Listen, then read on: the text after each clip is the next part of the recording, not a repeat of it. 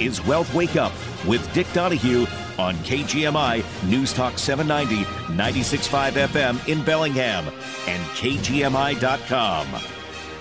Welcome to Wealth Wake Up this Sunday morning. Dick Donahue with you here on KGMI. And just a quick note, I want to kind of apologize for the fact that last Sunday's show was a replay from the week before that. It was supposed to have been a replay of Saturday's show where I did kind of a combination. But anyway, we're going to go ahead and give you this week's show, and it's nice and fresh material. And I'm going to start talking out about the housing outlook for 2024. And just because we think the economy is headed for a recession doesn't mean we think the housing market is going to get killed. The housing market was a mixed bag in 23. Housing starts and existing home sales were weak, while new home sales and home prices rose, in spite of the highest mortgage rates in 20 years. This year, we expect modest gains all around modest gains in housing starts, modest gains in sales, and modest gains in prices. A recession by itself would have a negative effect on housing but there are so many other factors affecting housing that we think the sector would weather the economic storm. In terms of construction, builders started fewer homes in 23 than in 22, which was already down from the COVID peak of 21. Builders have been consistently building too few homes since the bursting of the housing bubble about 15 years ago. So, as a result, we expect a turnaround in 2024. However, the gains should be concentrated in single family homes. The number of multifamily homes, think about apartments and condos under construction, is at an all time high already. In terms of sales, we think it'll be hard for the existing home market to get any worse in 2024. Sales have been handcuffed in 2022 and 3 for two reasons. First, temporary indigestion as mortgage rates rose. Second, homeowners who borrowed money in the rock bottom mortgage rates in 20 and 21 have been very reluctant to sell. Who in their right mind would give up a mortgage with a fixed rate of something like two and three quarters percent locked in for 15 or even 30 years? But with each passing year, a gradually smaller share of homeowners is going to be locked in with those rock bottom mortgage rates. Some of them will move anyhow, for one reason or another. In addition, Mortgage rates should be lower this year than in 2023, helping boost sales among some prospective buyers and sellers. Meanwhile, new home sales were up in 2023 and they should continue to grow in 24. Lower mortgage rates should help a little, as will the construction of more single family homes. But the biggest surprise in the housing market last year was that prices increased consistently after falling in the second half of 2022. Through the first 10 months of 23, the National Case-Shiller Index of FHFA index were both up roughly 6%. We think the continued resilience of home prices largely reflects a lack of supply. However, a faster pace of construction in 24 should put a ceiling on price gains in the year ahead. And the business cycle hasn't been normal since COVID hit in 2020. COVID led to a massive surge in government stimulus, both monetary and fiscal, to fight widespread and overly draconian shutdowns. That was followed by tighter money in 22 and 3, although the government spending was continued to gush. Meanwhile, in certain ways, housing is still recovering from the housing bust that followed the bubble that peaked before the financial crisis in 2008 and 2009. So let's put it all together we have a recipe for general improvement in housing, even as the rest of the U.S. economy could possibly slow down. Let's take a look at our global roundup this week. We found that rate cut expectations have been trimmed. Global equities fell during the week as investors pared back bets that the developed market central banks will begin trimming interest rates in the first quarter. The yield on the U.S. 10 year Treasury note rose to 4% plus F from a year ago, a level of 3.88%, amid heavy issuance of U.S. investment grade debt, strong U.S. employment data, and the anticipation of a slower pace of rate cuts. The price of a barrel of West Texas Intermediate crude rose $2.20 to 74.80 amid the continued disruption in the Red Sea shipping traffic and on the shutdown of a Libyan oil field due to protests. Volatility is measured by the CBOE Volatility Index, or VIX, rose from 1250 at the end of 2023 to 13.5. And we saw the U.S. yield rise after strong December payrolls. Markets pared back bets that the U.S. Federal Reserve will begin cutting rates as early as March as December non farm payrolls rose a stronger than expected 216,000. Unemployment held steady at 3.7%. Average hourly earnings rose 4.1% year over year ahead of the data. Yields have been rising all week amid the heavy issuance of U.S. investment grade corporate debt, but the employment report helped send yields back briefly towards 4.1%.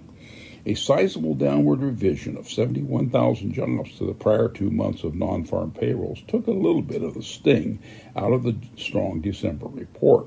But the odds of a March cut and interest rates fell to 60% after ending 2023 at 100%.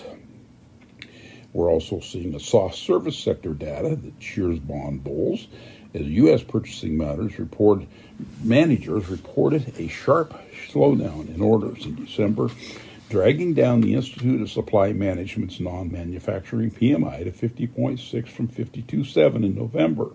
The unexpectedly weak showing saw bond yields reverse after early losses and drop back below 4% from near 4.1% after the upbeat employment report. We're seeing Red Sea attack disruptions are starting to reintroduce supply chain kinks. Repeated attacks on global shipping in the Red Sea by the Houthi militias have prompted shippers to reroute around Africa much of the freight that would normally transit the Suez Canal, delaying and making more expensive the transportation of goods flowing between Asia and Europe. Meanwhile, tensions in the region mounted further as Iran moved a warship into the Red Sea, and the United States, Great Britain, and Australia pledged to hold malign actors accountable if the attacks continue.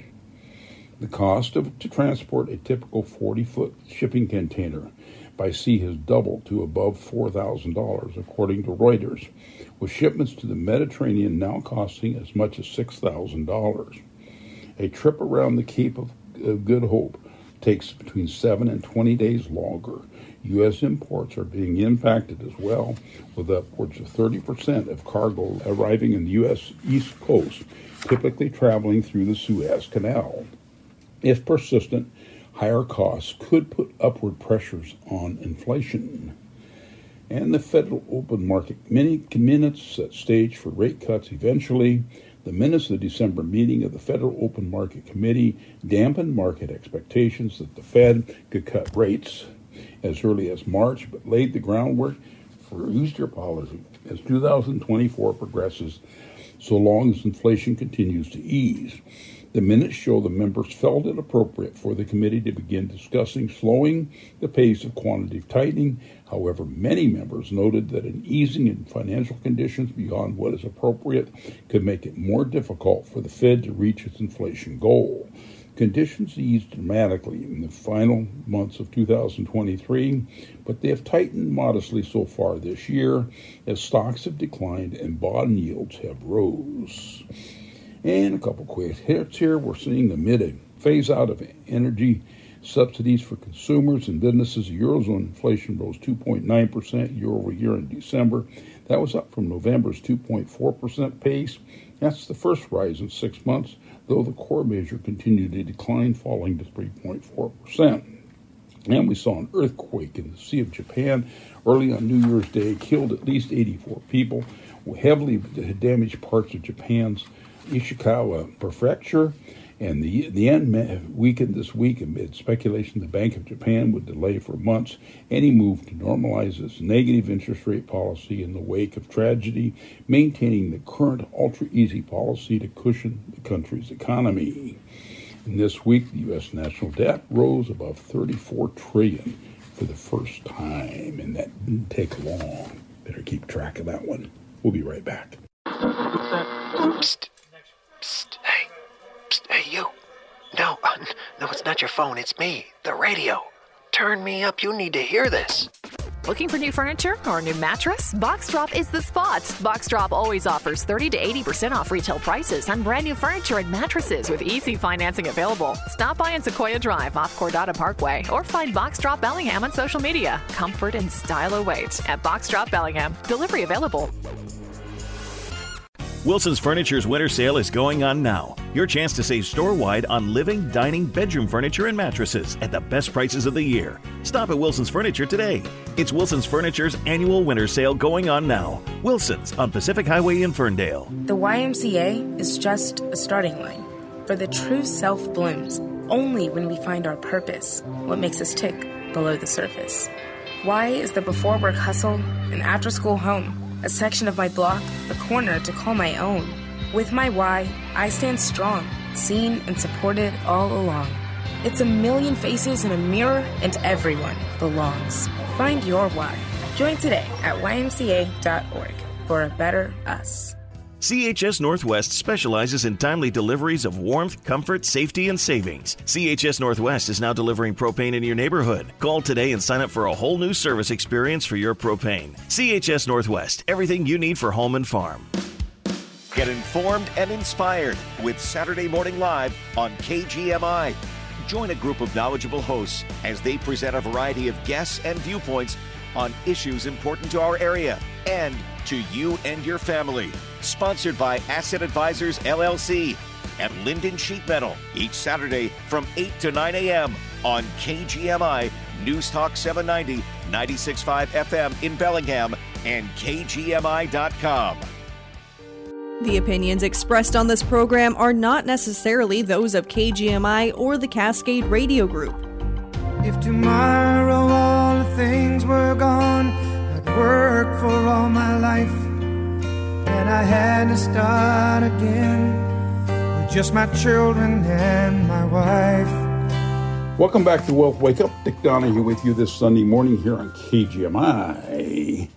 We're asset advisors. We're located out on the Pacific Highway on your way to Ferndale in the Pacific Commerce Center on the right right out there by Wilson's Furniture. Our address is 5060 Pacific Highway, Suite 101, Ferndale, 98248. Our phone number 360-733-1200.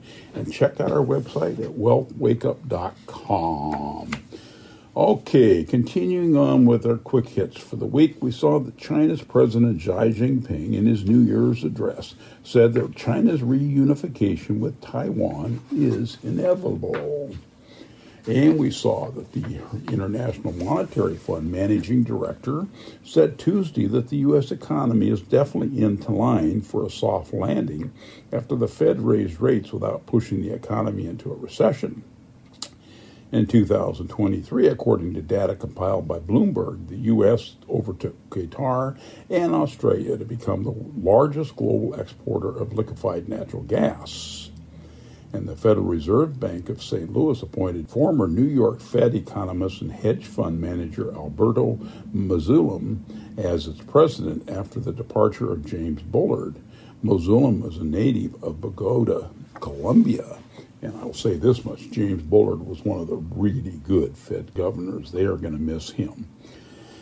Just over a week before Taiwan's presidential election, the final polls show that Vice President Ling Chang-te of the Democratic Progressive Party, which supports Taiwan's independence, is leading the more Beijing-friendly party by an average of 5 percentage points and Taiwan's People's Parties by 12%. The DPP's ties Tsai Ing-wen, who has held Taiwan's presidency since 2016, is barred from running for a third term. U.S. money market assets rose to just shy of six trillion this week, according to data from the investment company Institute. And in a sign that U.S. labor market is cooling, job openings in November fell 8.79 million from 8.85 million in October. That's the lowest level of unfilled job openings in more than two years. However, weekly jobless claims data show layoffs remain low, having fallen to 202,000 in the final week of 2023. And Canada's unemployment rate held steady at 5.8% in December, with net employment unchanged. Okay, looking at our U.S. employment report for the month of December, a little more detail here. Not as strong as the headline, but also hard for the Federal Reserve to start cutting rates soon. Non-farm payrolls rose 216,000 in December.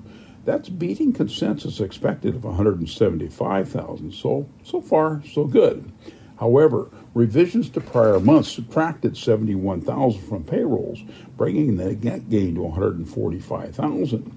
And private payrolls rose 164,000 in December, were up a moderate 109,000, including downward revisions to prior months. In the past year, payrolls were up about 2.7 million.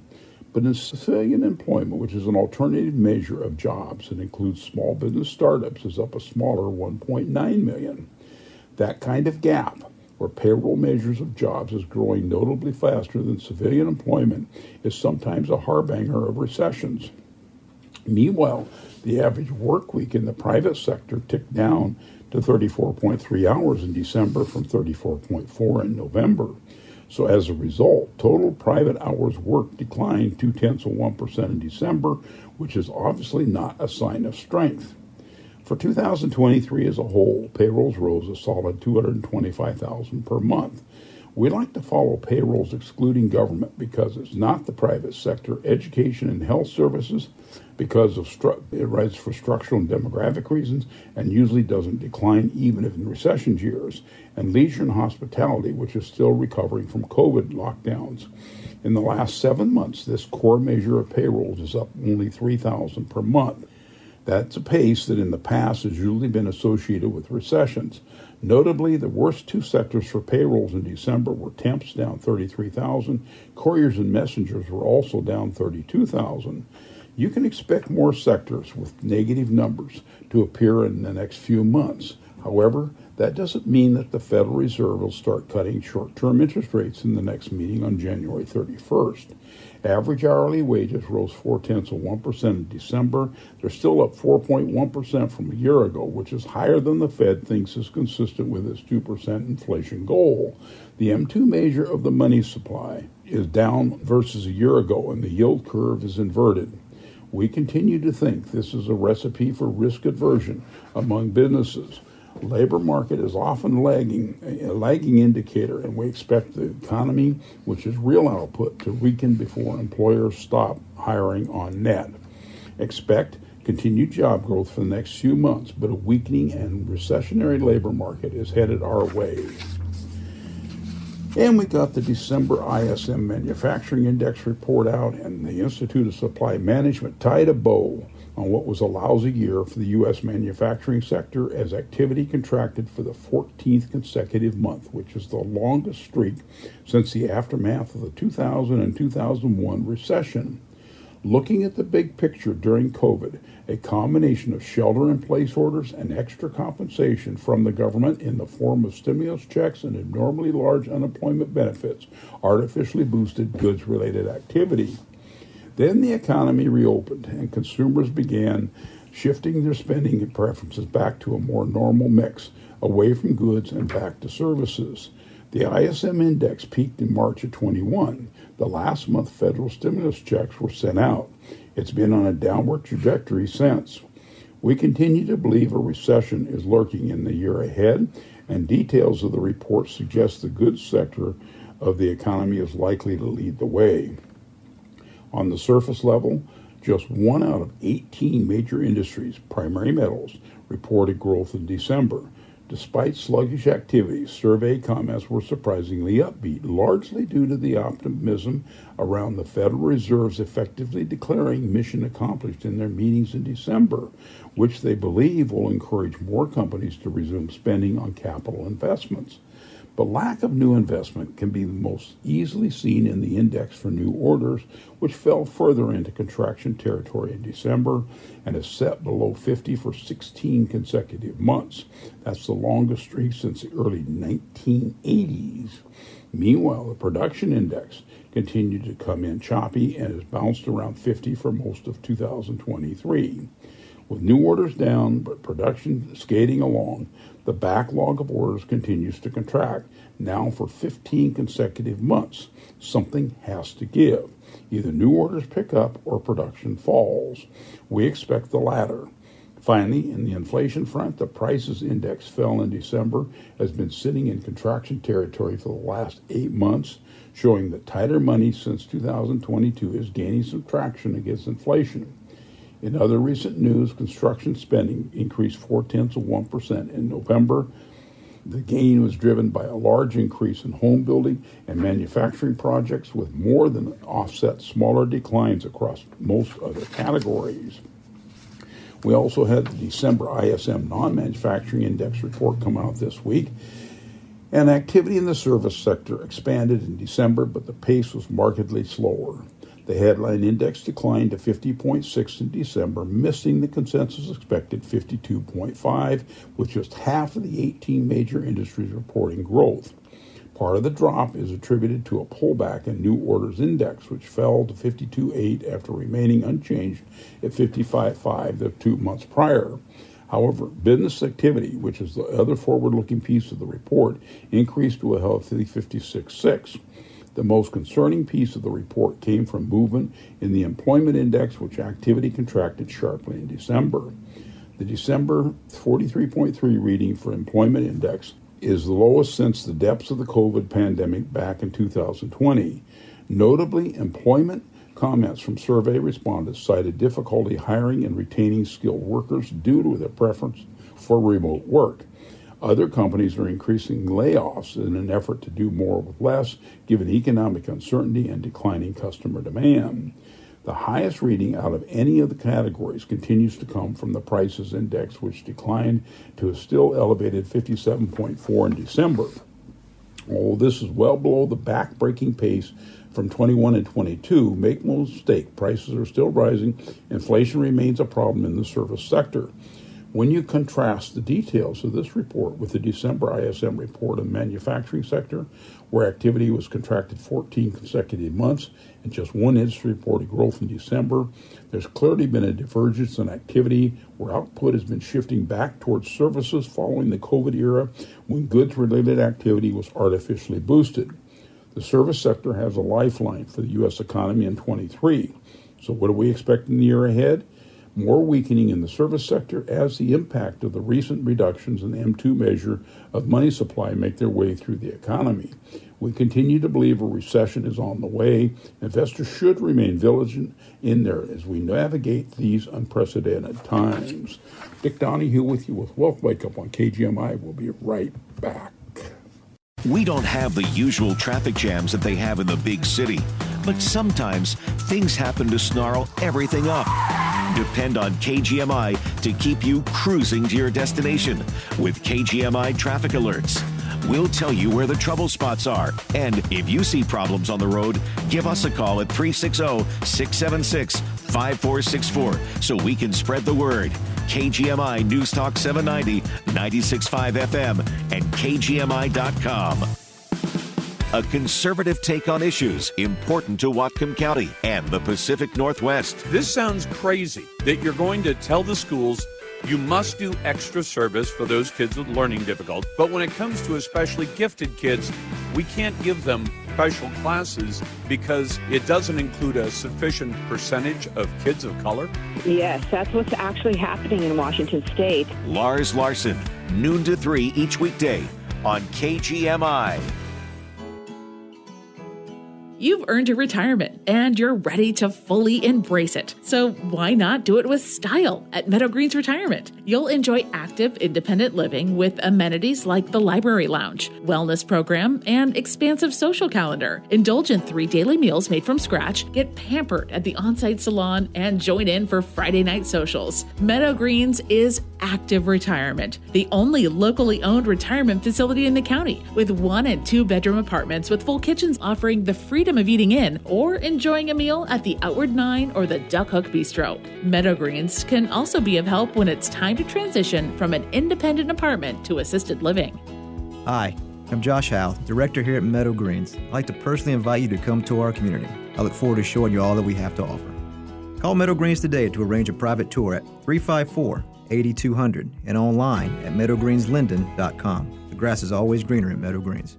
Bundle and save at Dewaard and Bode on select appliance pairs and packages and get exclusive cashback rebates up to $500. When you buy more, you save more on the best selection of appliances from top-rated brands like Whirlpool, Maytag, and KitchenAid. With purchase of eligible in-stock appliances, get up to $500 cash back fill-in rebate from Dewaard and Bode. Now is the time to upgrade and save on washers and dryers, oven and microwave combos, and full kitchen suites only at Dewaard and Bode.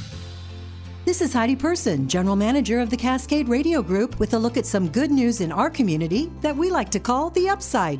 This holiday season, Brown Brown of Lynden's 12th annual turkey drive distributed 288 turkeys to Whatcom County families in need. The more than 3,700 pounds of turkey were distributed by Bellingham Food Bank and Lynden-based Project Hope Food Bank. The turkeys were purchased with $2,000 from Brown Brown Insurance, almost $1,700 from Brown Brown team members who held a bake sale and luncheons, and more than $3,800 from community members and businesses. This is the 12th year for the annual turkey drive, and thanks again to Brown and Brown and everyone who donated.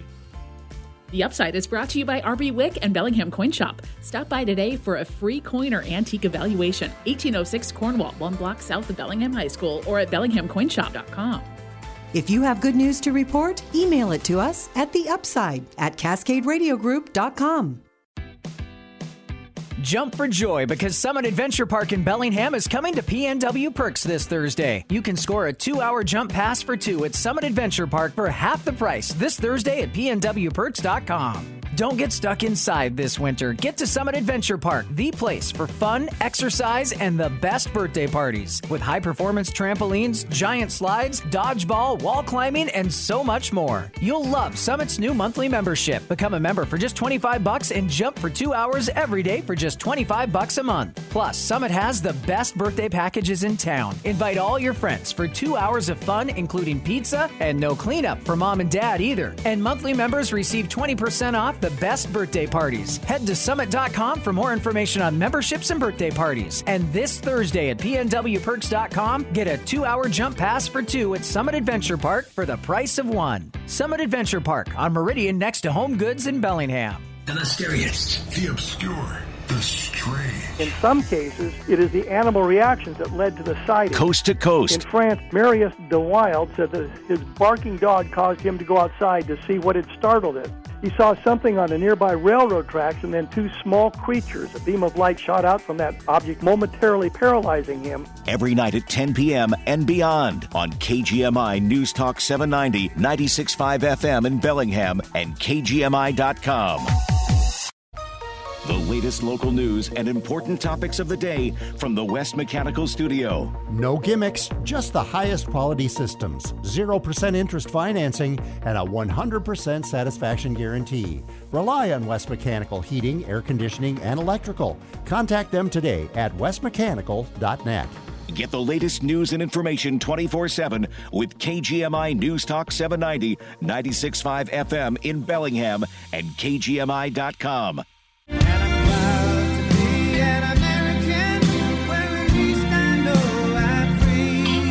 Welcome back to Wealth Wake Up. Dick Donahue with you this Sunday morning. Thank you for being with us. You know, let's start out this segment talking about three myths about investing for retirement. You know, what have you been told about your retirement odds? Are these wrong? Saving enough for retirement, investing the right way, are truly among the hardest of all financial problems. In many ways, it's more difficult than running a large endowment or a hedge fund, and yet we must all do it. The challenge to make your money last a lifetime while facing uncertainty about the future of markets, your income, your health, your longevity. Meanwhile, all the misinformation and bad advice out there makes retirement finance harder than it needs to be. In an effort to make things a little easier, here are three myths about retirement. Myth number one the goal of retirement finance is to maximize the return on your portfolio. The idea of maximizing returns is the original sin of retirement investing. I blame the evolution of wealth management. For many years, most Americans did not invest in financial markets. In 1962, only about 23% of U.S. households owned stock, and most tended to be very rich. Their goal was to keep their pot of money as big as possible. There were pension funds that invested for retirement, but they did so on behalf of many people of different ages, so they had more scope to diversity. But when people started living longer and wanted to be less dependent on their families, while defined benefit pensioners largely replaced by individual accounts. Suddenly, over a few decades, a majority of households had to invest in their own retirement, and the same strategies and conventional wisdom given to rich investors which applied to middle class retirement investors. That was a mistake. If you just need to maintain a big pot of money, then returns of any given day, month, or year do matter. If you're financing an income stream that needs to continue decades into the future, a different investing strategy and the way of judging performance are required. You're essentially prepaying to buy a 20 year inflation index bond.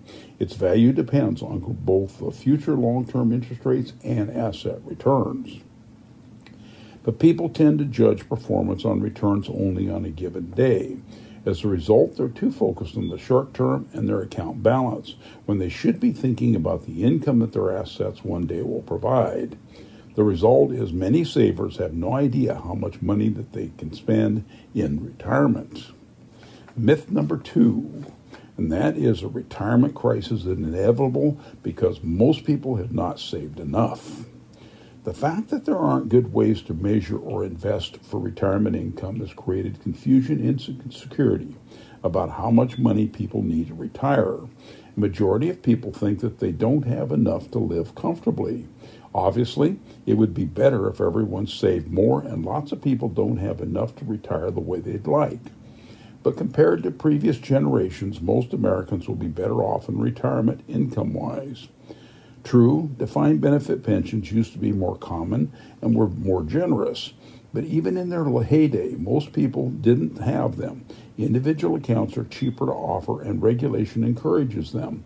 And the result is that more people have retirement savings and exposure to the stock market. This may explain why people are able to spend more in retirement than previous generations. Many retirees are also in better health have more and better options for part time flexible work. The bottom line is that today's retirees have a better standard of living than previous generations did. And myth number three Social Security will be fine, but you won't get it. Americans have contradictory feelings about Social Security. On one hand, they're resistant both to reducing benefits and to paying higher taxes themselves to fund them. On the other, nearly half of Americans don't think that they'll ever see benefits paid to them. In fact, the opposite is true. Yes, Social Security is in trouble, needs to be reformed, ideally with some combination of higher taxes, lower benefits, and a later retirement age. But no matter what happens, pretty much everyone alive today will get their benefits in some form. True, Social Security program will not be able to pay full benefits in 2024 when it's going to take less in revenue than it pays out. The so called trust fund or lockbox that we used to hear about to finance the difference is no more than an accounting device. If nothing is done, benefits will need to be cut by about 25%. It's also true that this obligation is going to grow as the population ages, exponentially so if interest rates stay high or go higher. But all that said, when push comes to shove, retirees tend to be the first ones paid. They vote, they have lots of political power otherwise, and are generally sympathetic. It's likely that younger taxpayers will shoulder the burden and make do with fewer services and less spending and other priorities. So even if many pundits remain in denial about the economics, the politics make it pretty safe bet to plan on getting your Social Security benefits. What it adds up to is one of those bad news, good news stories. Too many Americans are thinking about their retirement investing all wrong, but they're probably better off than what they think. Well, we'll talk about the good and the bad. We'll talk about wealth taxes. we do expect them to remain a hot topic this year. Wealth taxes continue to be a political hot potato with proposals being pushed on the national and state levels and the U.S. Supreme Court expected to soon rule on whether such levies are constitutional. We're finding as advisors, they say that clients should be aware of the implications of wealth taxes since the idea continues to gain momentum in Washington, D.C. and in some states. Wealth taxes have continuously been discussed by the federal government and multiple states in the past, and each proposal has its own nuances. California recently proposed taxing the richest state tax residents 1 to 1.5% each year of their wealth, in addition to their sizable income taxes. New York proposal had a different twist, taxing unrealized gains as the close of each year, regardless of whether any assets were sold. And the Biden administration introduced a series of taxes aimed at soaking the wealthiest Americans with additional taxes, a minimum annual income tax rate of 25% for households with net worth exceeding 100 million. We also had the U.S. Senate Finance Committee Chair Ron Wyden of Oregon also recently joined 15 other Democratic senators in introducing the Billionaires Income Tax Act, which is designed to close loopholes for the ultra wealthy. Among other measures, the map would curtail buy, borrow, die, a tactic by which the ultra wealthy buy assets that appreciate, borrow against the assets growing, untaxed value, and then pass on the assets to heirs, often tax free because of stepped up basis. The proposal would apply to taxpayers with more than a billion dollars in assets or more than 100 million in income for three consecutive years. Billionaires' tradable assets, such as stocks that can be valued annually, would be marked to market each year and the gains or losses calculated for tax purposes. You know, it would hit the wealthy hard because it proposes a tax assets rather than income and unrealized gains or realized gains. The wealthy suggests that this will be a very negative impact on them personally and unintended consequences on the economy by incentivizing investors to sell assets that otherwise wouldn't be sold or perhaps look for new avenues to shelter assets. The wealth tax can take on in many forms. The 2025 sunset of many provisions of what the Tax Cuts and Jobs Act, though not a direct wealth tax, should also be on the radar. What will be the personal exemption amount effective in January of 26? Well, the step-in basis and data with death will be in place. The wealth tax concept at the federal level does not seem to have a broad support needed to gain traction in a divided government, but a case now before the U.S. Supreme Court could curtail efforts even to create one. The wealthy should also pay close attention to what is happening within states that they reside, where there also be realistic that the broad support needed to move the idea. Increased taxes on homes over a certain value, for example, are a popular target. Expanding the type of tax on other assets, investments, businesses, other real estate may not be, be part of that huge leap, but we may still continue to hear discussion about it. In fact, the capital gains tax here in the state of Washington. And then details are key to the state level wealth taxes. With the passage of the Massachusetts millionaires tax, folks earning in excess of $1 million of taxable income pay an additional 4% income tax on that excess. However, they also passed a state charitable deduction on certain types of income as one example of an opportunity in order to reduce taxes. So, wealth taxes are certainly an unfair tax, in my opinion, as most pay taxes throughout their entire lives only to be taxed again at death some amount of wealth will likely be exempt from the tax, and if the stepped up and basis provision remains in place, they'll be able to shelter some of their wealth from estate and income taxes. But this is a very broad topic. It's garnered lots of media attention for good reason. It's fair, too early to tell whether a typical wealth tax will be passed in the United States, but we do believe the cons definitely outweigh the pros and that there are better, more efficient ways for the government to raise revenue. Dick Donahue with you with Wealth Wake Up. We'll be right back. Why West Edge Credit Union? Because they're all about the community. Of course, I like that West Edge has low interest rates and loan specials. But what I really love is that West Edge partners with local nonprofit and City of Bellingham organizations. Plus, they put on events like Community Shred, and they talk to me like I'm a real person, not an account number. West Edge really cares. Join West Edge Credit Union today. West Edge is federally insured by NCUA. West Edge Credit Union on the corner of James and Alabama in Bellingham. Prescriptions require an online consultation with a healthcare provider who will determine if appropriate. Restrictions apply. See website for details and important safety information. Subscription required. Price varies based on product and subscription plan. Hey guys, did you know there's a generic form of Viagra that works just the same, but is 95% cheaper? And you can get it online? Go to hims.com slash joy. Through HIMS, you'll get a free medical consultation, discreet shipping if prescribed, and the process is 100% online. To start your free online visit, go to hims.com slash joy. That's H-I-M-S dot com slash J-O-Y. Progressive presents Precious Moments. Nothing beats driving cross country in our RV. This is so much fun, Dad. I don't even need to look at my phone. It's not the destination, It's the, the journey. Jinx!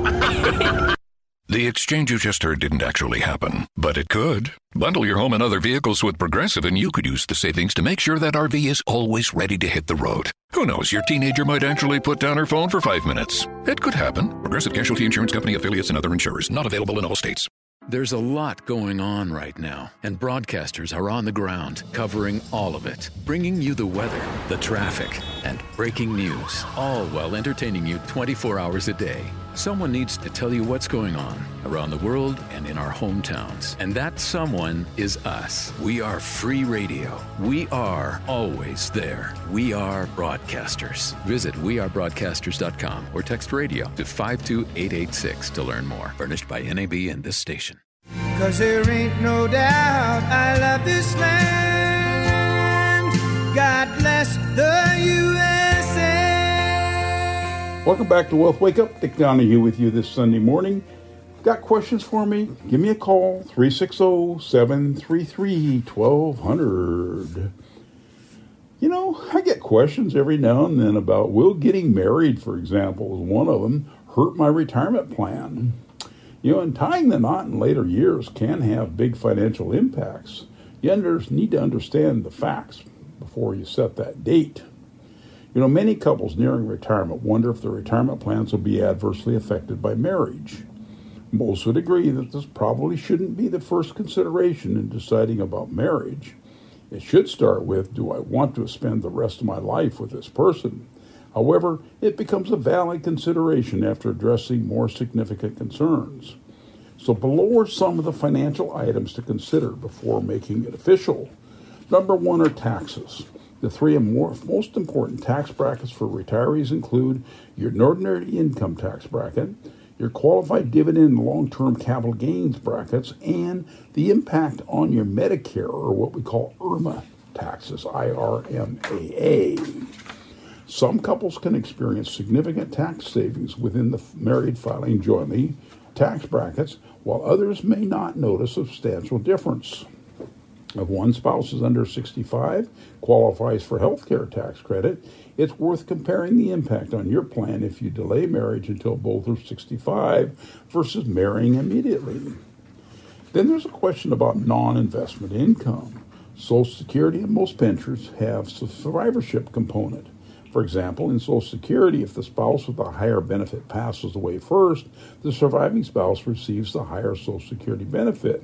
However, if the higher earner passes away before marriage, the survivor receives a lower benefit. So that's something to think about. You get married, so spouse, the new spouse will get the higher benefit. Something to talk about.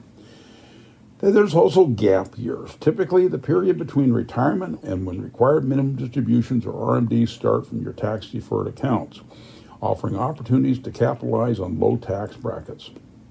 If you have different retirement years, delaying marriage might benefit you, allowing for an early start to strategies that might implement during those years, such as Roth conversions, which I'm going to spend a whole bunch of time here in a minute talking about Roth conversions, and also realizing long term capital gains.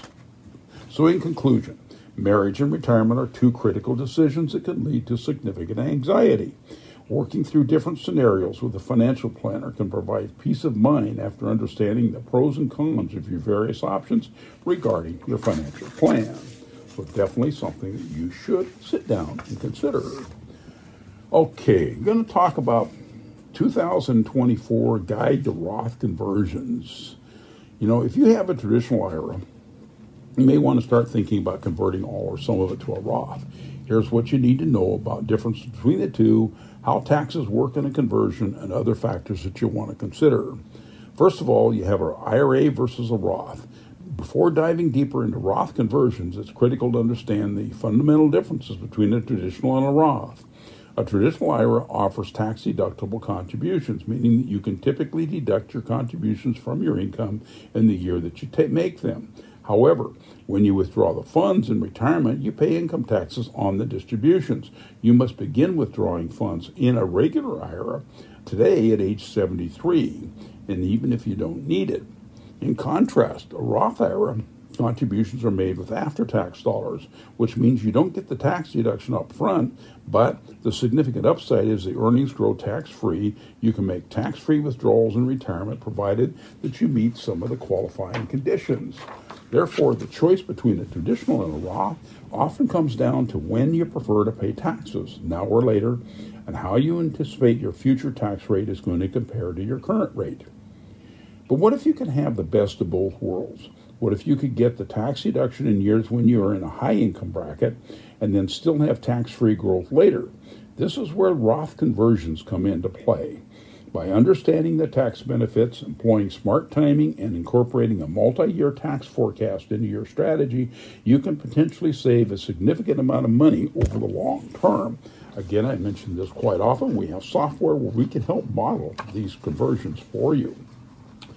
So, how do Roth conversions work? Well, it involves transferring assets from a traditional SEP, IRA, simple IRA to a Roth IRA.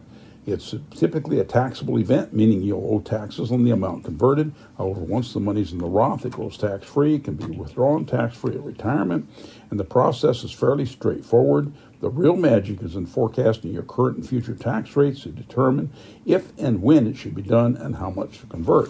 So, here, let's talk a little bit about what the process entails. You need to choose the amount to convert. You need to decide how much money you want to move from your traditional IRA to your Roth. How to calculate this, we'll talk about that in a minute. You need to initiate the conversion. Contact your financial institution to start the process. Pay taxes. Report the amount that you converted to income for the year that you pay the converted, paying the necessary taxes. This can be done from the converted amounts or from outside sources. And again, we would recommend outside sources.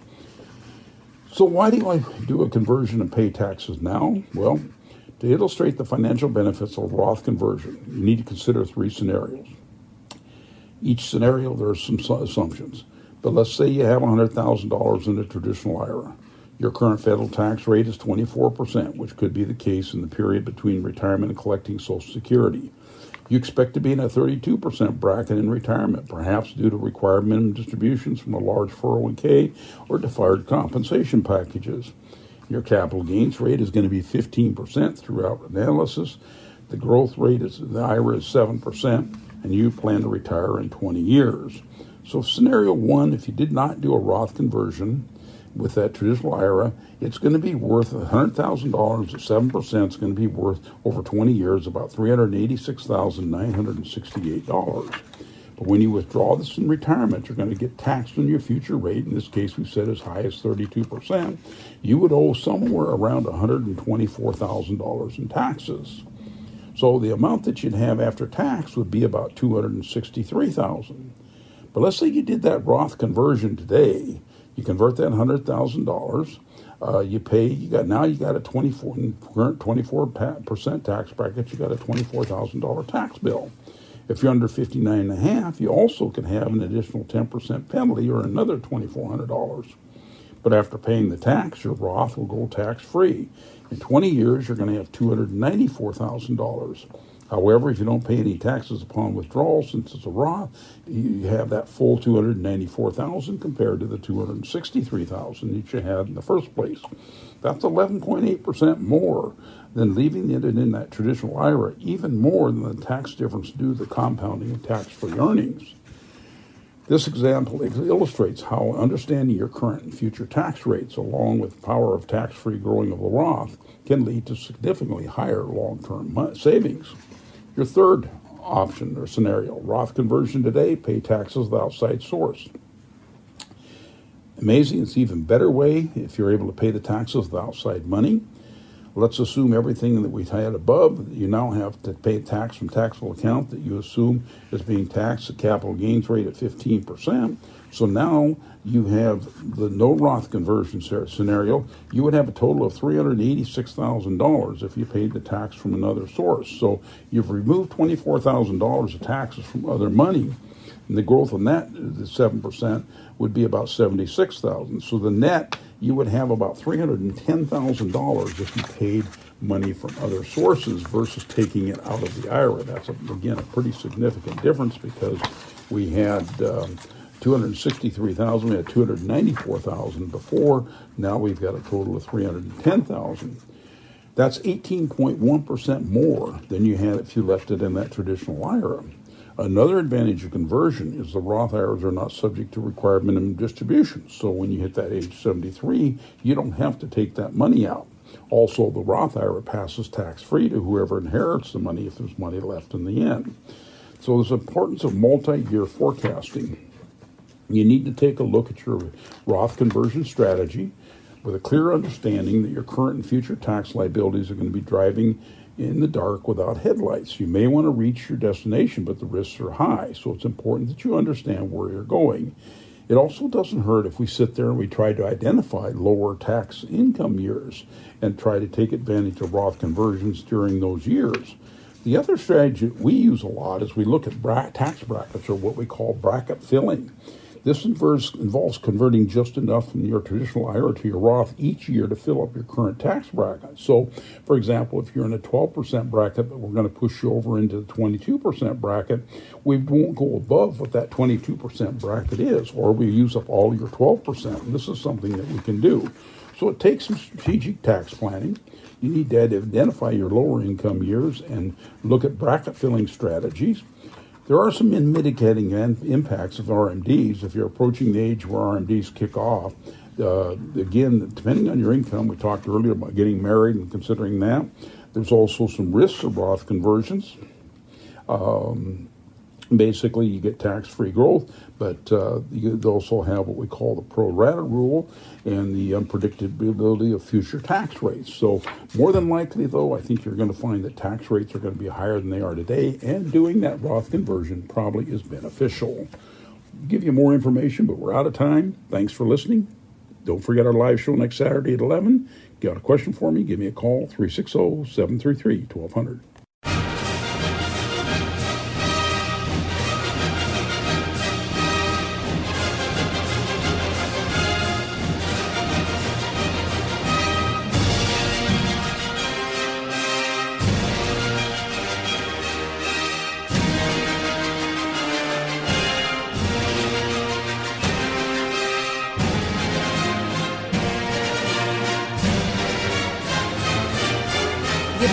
Voiced on this show are for general information only and are not intended to provide specific advice or recommendations for any individual. To determine which strategies or investments may be suitable for you, consult the appropriate qualified professional prior to making a decision.